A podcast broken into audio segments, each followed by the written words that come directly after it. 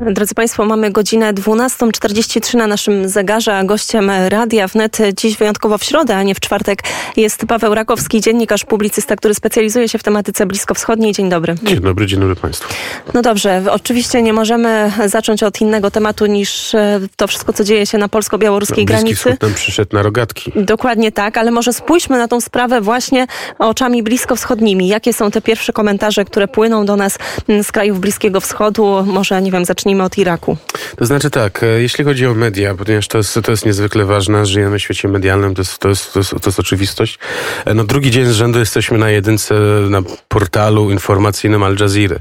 E, to jest medium, które ogląda ponad milion, miliard ludzi na całym świecie.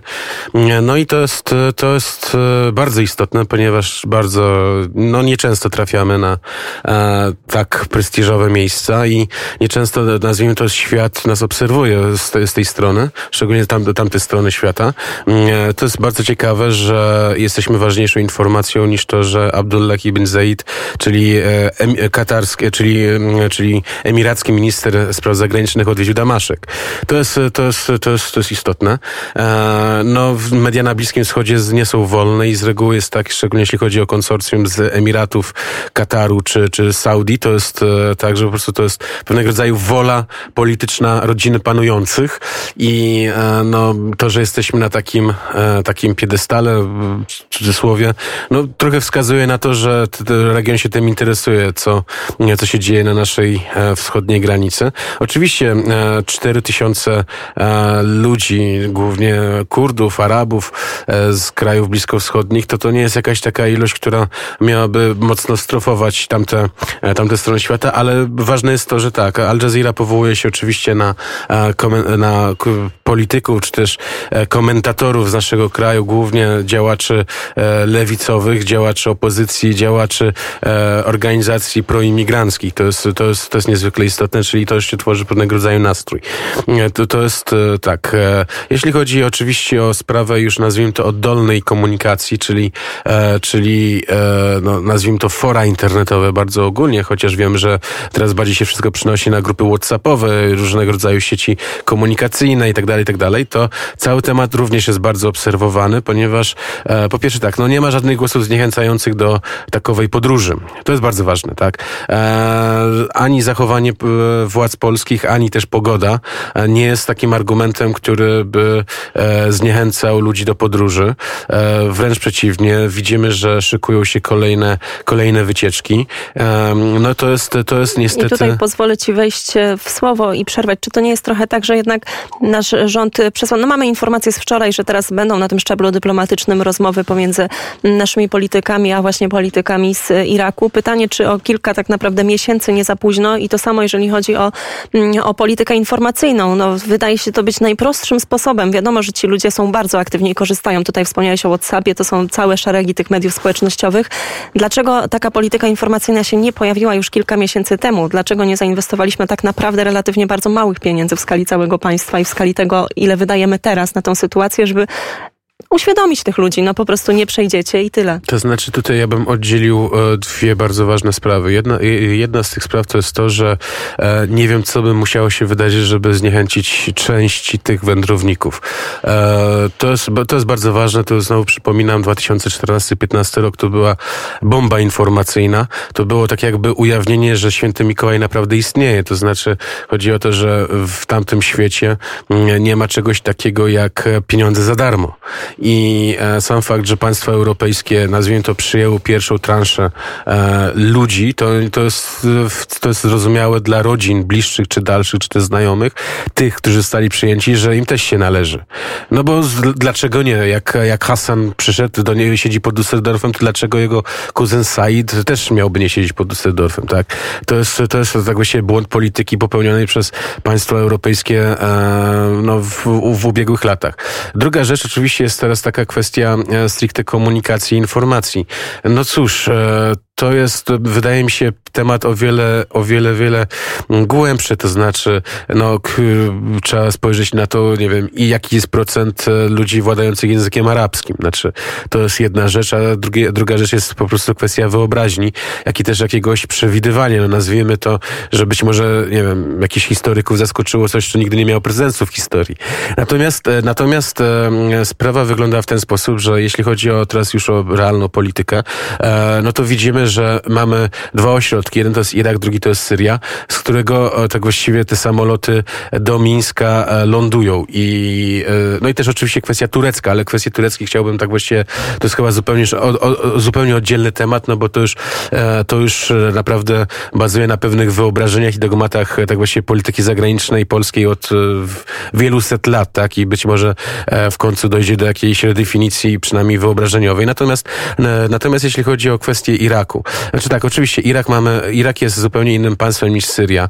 Irak, e, tutaj widzimy, że już rozpoczął pewne, pewnego rodzaju działania, to znaczy dwa konsulaty białoruskie zostaną zlikwidowane, a już nawet są zlikwidowane e, w Iraku, no to jest pewnego rodzaju gest. Irak e, jest państwem, który bardzo dzielnie stara się o podmiotowość międzynarodową i balansuje pomiędzy wschodem i zachodem, czyli robi interesy zarówno z Rosją, Chinami, jak i też z Amerykanami i my jesteśmy częścią tej gry, tak? Czyli, że, e, czyli, że no też oczywiście... Jest szansa na, na powiedzmy dogadanie się z tak, Irakiem, tak, tak, co tak, innego z Syrią. Jak, jak najbardziej, tym bardziej, że no, Irakijczycy tutaj, no mamy dobre dobre, mamy dobre relacje, jeśli chodzi o Irak. E, problem pozostaje Syria teraz, ponieważ widzimy, że szlak iracki nam chyba się będzie zamykał albo przymykał, tak e, szlak e, syryjski nam się otwiera. I to jest bardzo wielkie niebezpieczeństwo. Po pierwsze dlatego, że jeżeli z Irakiem mieliśmy o czym rozmawiać, to z Syrią nie za bardzo. Nigdy nie przelicytujemy Władimira Putina.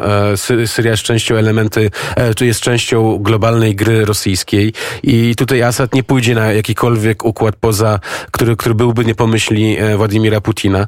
Po drugie, nawet nie można go zbytnio skorumpować, no bo jest tak zwany Caesar Act, tak? Czyli, że najpierw trzeba by było e, rozmawiać z Amerykanami, żeby w ogóle jakąkolwiek łapówkę tam, e, tam nazwijmy to przelać. No Rosjanie kontrolują syryjskie lotniska, porty, tak więc, tak więc no tu, tutaj, mm, tutaj nie ma jakiegoś, jakiejś formy nacisku.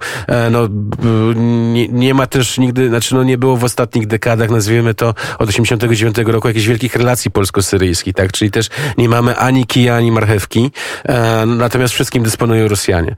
E, oczywiście Asadowi też jest na rękę to, żeby jak najwięcej ludzi tak właściwie od niego wyjechało. Po pierwsze dlatego, że im większy kryzys, a Syria znajduje się w dużym kryzysie, to jest zapowiedź kolejnej fali wojen, czy też konfliktów, czy też ten, no Asad stabilizuje sytuację. E, no po drugie też, no im więcej, nazwijmy to sunnitów wyjedzie, tym z perspektywy jakiejś tam polityki prowadzonej wspólnie z Iranem, jeśli chodzi o kształt konfesyjny Syrii, Tutaj też jest, to też jest to na rękę Asadowi. No i tak właściwie pozostajemy z tym problemem, że nie mamy za bardzo co, z tym zrobić. I to jest, i to jest wielki dramat. I tutaj trzeba by było naprawdę już silniejszych od nas zaangażować w, w, w ten proces. No, nie widzę możliwości innej niż, niż tutaj e, przeskoczenia tej, tej tutaj linii. No oczywiście widzieliśmy też, że Sergiej Ławrow już wystosował tak jakby propozycję okupienia się, tak? To znaczy, że wracamy do, do XVII wieku, kiedy to Rzeczpospolita musiała płacić podarki sułtanowi czy hanowi, tak?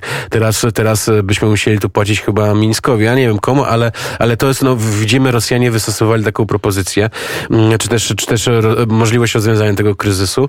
No, kryzys, który tak właściwie jest, wróćmy tak, tak właściwie do, do, do samej e, spoistości, jak i też do samego sedna tego kryzysu, ponieważ szlak, który szedł przez Białoruś i przez Ukrainę, też trzeba wziąć pod uwagę Ukrainę, tutaj Lwów, Stanisław, Tarnopol, to są miasta, które są wręcz obecność żywiołu bliskowschodniego i afrykańskiego jest gigantyczna.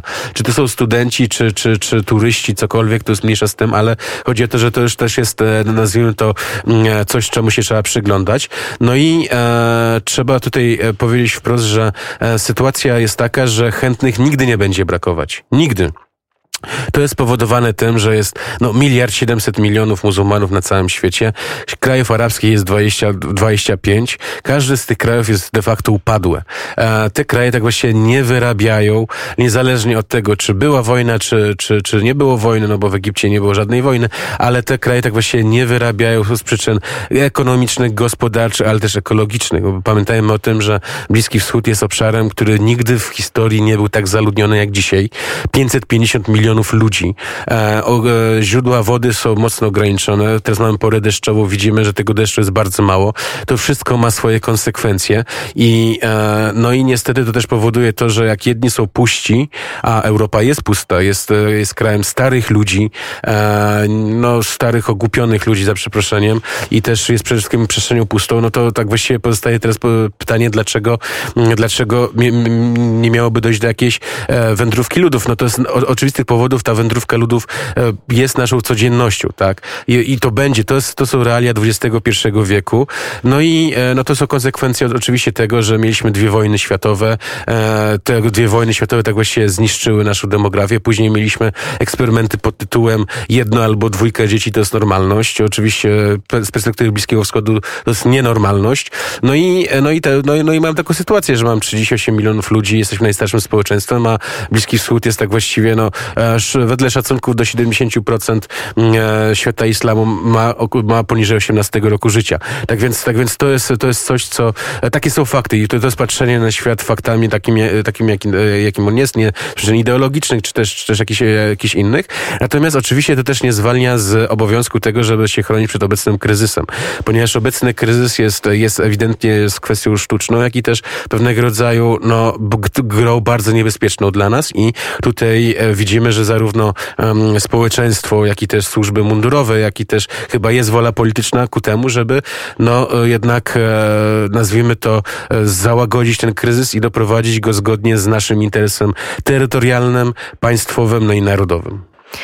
To, co jeszcze warto dodać do tej twojej wypowiedzi, to, że oczywiste, że w dobie tej, tej globalizacji mm, te, te ruchy, te masy ludzkie e, będą się przemieszczać i to będzie nam towarzyszyło prawdopodobnie jeszcze przez najbliższe, najbliższe cały lata. Całe, tak? całe nasze życie. Całe nasze życie. Ale też pewnie nie było nigdy e, to takie proste, bo chociażby właśnie ten nasz kryzys na granicy i to, że oni mogą się przemieszczać samolotami i są używani jako ten element wojny hybrydowej, pokazuje, jak łatwo tak naprawdę można zdestabilizować mm, takie państwo, jakim jest e, chociażby Polska. No tak, no wydawało, poważny, nam się, tak. wydawało nam się, że mamy złoty czas w historii, który nam się chyba definitywnie skończył. To tak, no ja teraz ostatnio się, ostatnio się zastanawiałem nad, nad tym, e, jakim językiem trzeba by było rozmawiać, żeby doprowadzić do jakiegoś konsensusu. To znaczy, e, tutaj wymowne jest to, że nie możemy używać przemocy na, na naszej granicy. To jest, to jest, to, to jest, to jest, to jest absolutnie bezwzględne. Tak, z drugiej strony oczywiście jest to, znaczy sytuacja teraz jest taka, że e, no jednak jest bardzo wielka determinacja ku temu, żeby, e, żeby mm, przynajmniej część tych ludzi no, zrealizowała swoją wycieczkę do końca. To znaczy zapłacili ciężkie pieniądze, tam te 5 tysięcy euro. No i Gros tak też zostało po prostu oszukanych. Przepraszam, że tak, wejdę tak, tak. ale mm, te, te, takie opowieści o tym, że na przykład właśnie w Iraku powstawały po prostu jak grzyby mm, po deszczu te biura podróży, które oferowały wycieczki. No ja to słyszałam też od y, człowieka, który się przyjaźnił właśnie z dziennikarzem Al Jazeera, który po prostu no, ma jakąś taką legitymizację prawdy w tym, co robi poprzez swoją działalność zawodową i to były takie informacje, no, które są e, właśnie prawdziwe, więc nie ma też się co im dziwić i jak się spojrzy od tej strony humanitarnej na te emocje, które tam powstają, no bo jeżeli zostali po prostu oszukani, przynajmniej część z nich. No, znaczy jak najbardziej, znaczy bardzo ważną rzeczą jest e, pewnego rodzaju też, e, nazwijmy to uświadomienie pewne, e, pewnej zasadniczej sprawy. E, to jak była pierwsza fala migracji, ona nastąpiła po I wojnie światowej, kiedy to Francja była wyniszczona e, Verdun i, i, i pierwszą wojną światową, to bardzo rozpoczęła się wtedy imigracja z Maroka i z Algierii głównie i to były, to były tak właściwie kolektywy, które, które tak właściwie chciały być Francuzami, no bo bycie Francuzem się opłacało, tak? Opłacało się. E, szło za tym wyższy poziom edukacji, wyższy poziom standard życia i tak dalej, i tak dalej. Natomiast od w XXI wieku mamy taką sytuację, w której to e, imigranci spoza Europy tak właśnie nie chcą być Europejczykami, wręcz się brzydzą tym, co to jest tak zwana definicja Europy i e, jak, jakie są standardy naszego życia. I no to, to teraz trzeba, trzeba naprawdę sobie uczciwie spojrzeć, że e, no ja trochę znam oba światy i, i, i tutaj wiele racji też, też naprawdę trzeba tutaj przyznać tej drugiej stronie, że, że jest pewnego rodzaju dyskusje o kotletach, czy z buraka, czy, czy, czy sojowe. To są naprawdę drugorzędne wobec naprawdę istoty naprawdę ważnych spraw. No i to jest, to jest, to jest, to, to, to jest zasadnicze, że e, no, pewnego rodzaju redefinicja tak właściwie naszej teraźniejszości, albo raczej naszego, naszej kondycji e, społeczno-intelektualnej, filozoficznej, technologicznej, no jest, nie, jest nieodzowna, ale raczej widzimy, że nic, nic takiego nie ma miejsca. Raczej pozostaje kwestia ścisłej separacji. To znaczy, że przyszłość raczej będzie wyglądała tak jak większość miast zachodniej Europy. To znaczy, że są, e, są centra, gdzie jeszcze udajemy swoją Europę, a są przedmieścia, w której dzieje się realny świat. No, no niestety, ja mam nadzieję, że, że taka przyszłość w Polsce będzie jak najbardziej odraczana. Ja nie mówię, że, że, że tego się nie stanie. To się stanie. Ale to jest naprawdę zasadnicza różnica, czy to się stanie za, za półtorej dekady, za dwie dekady, czy, czy za 40 lat. No niestety mm, takie są konsekwencje wieku XX i takie są konsekwencje no, tego, jak żyjemy i jak, jak żyliśmy. Powiedział Paweł Rakowski, dziennikarz, publicysta, który specjalizuje się w tematyce bliskowschodniej. Drodzy Państwo, godzina 12.59 na naszym e, zegarze.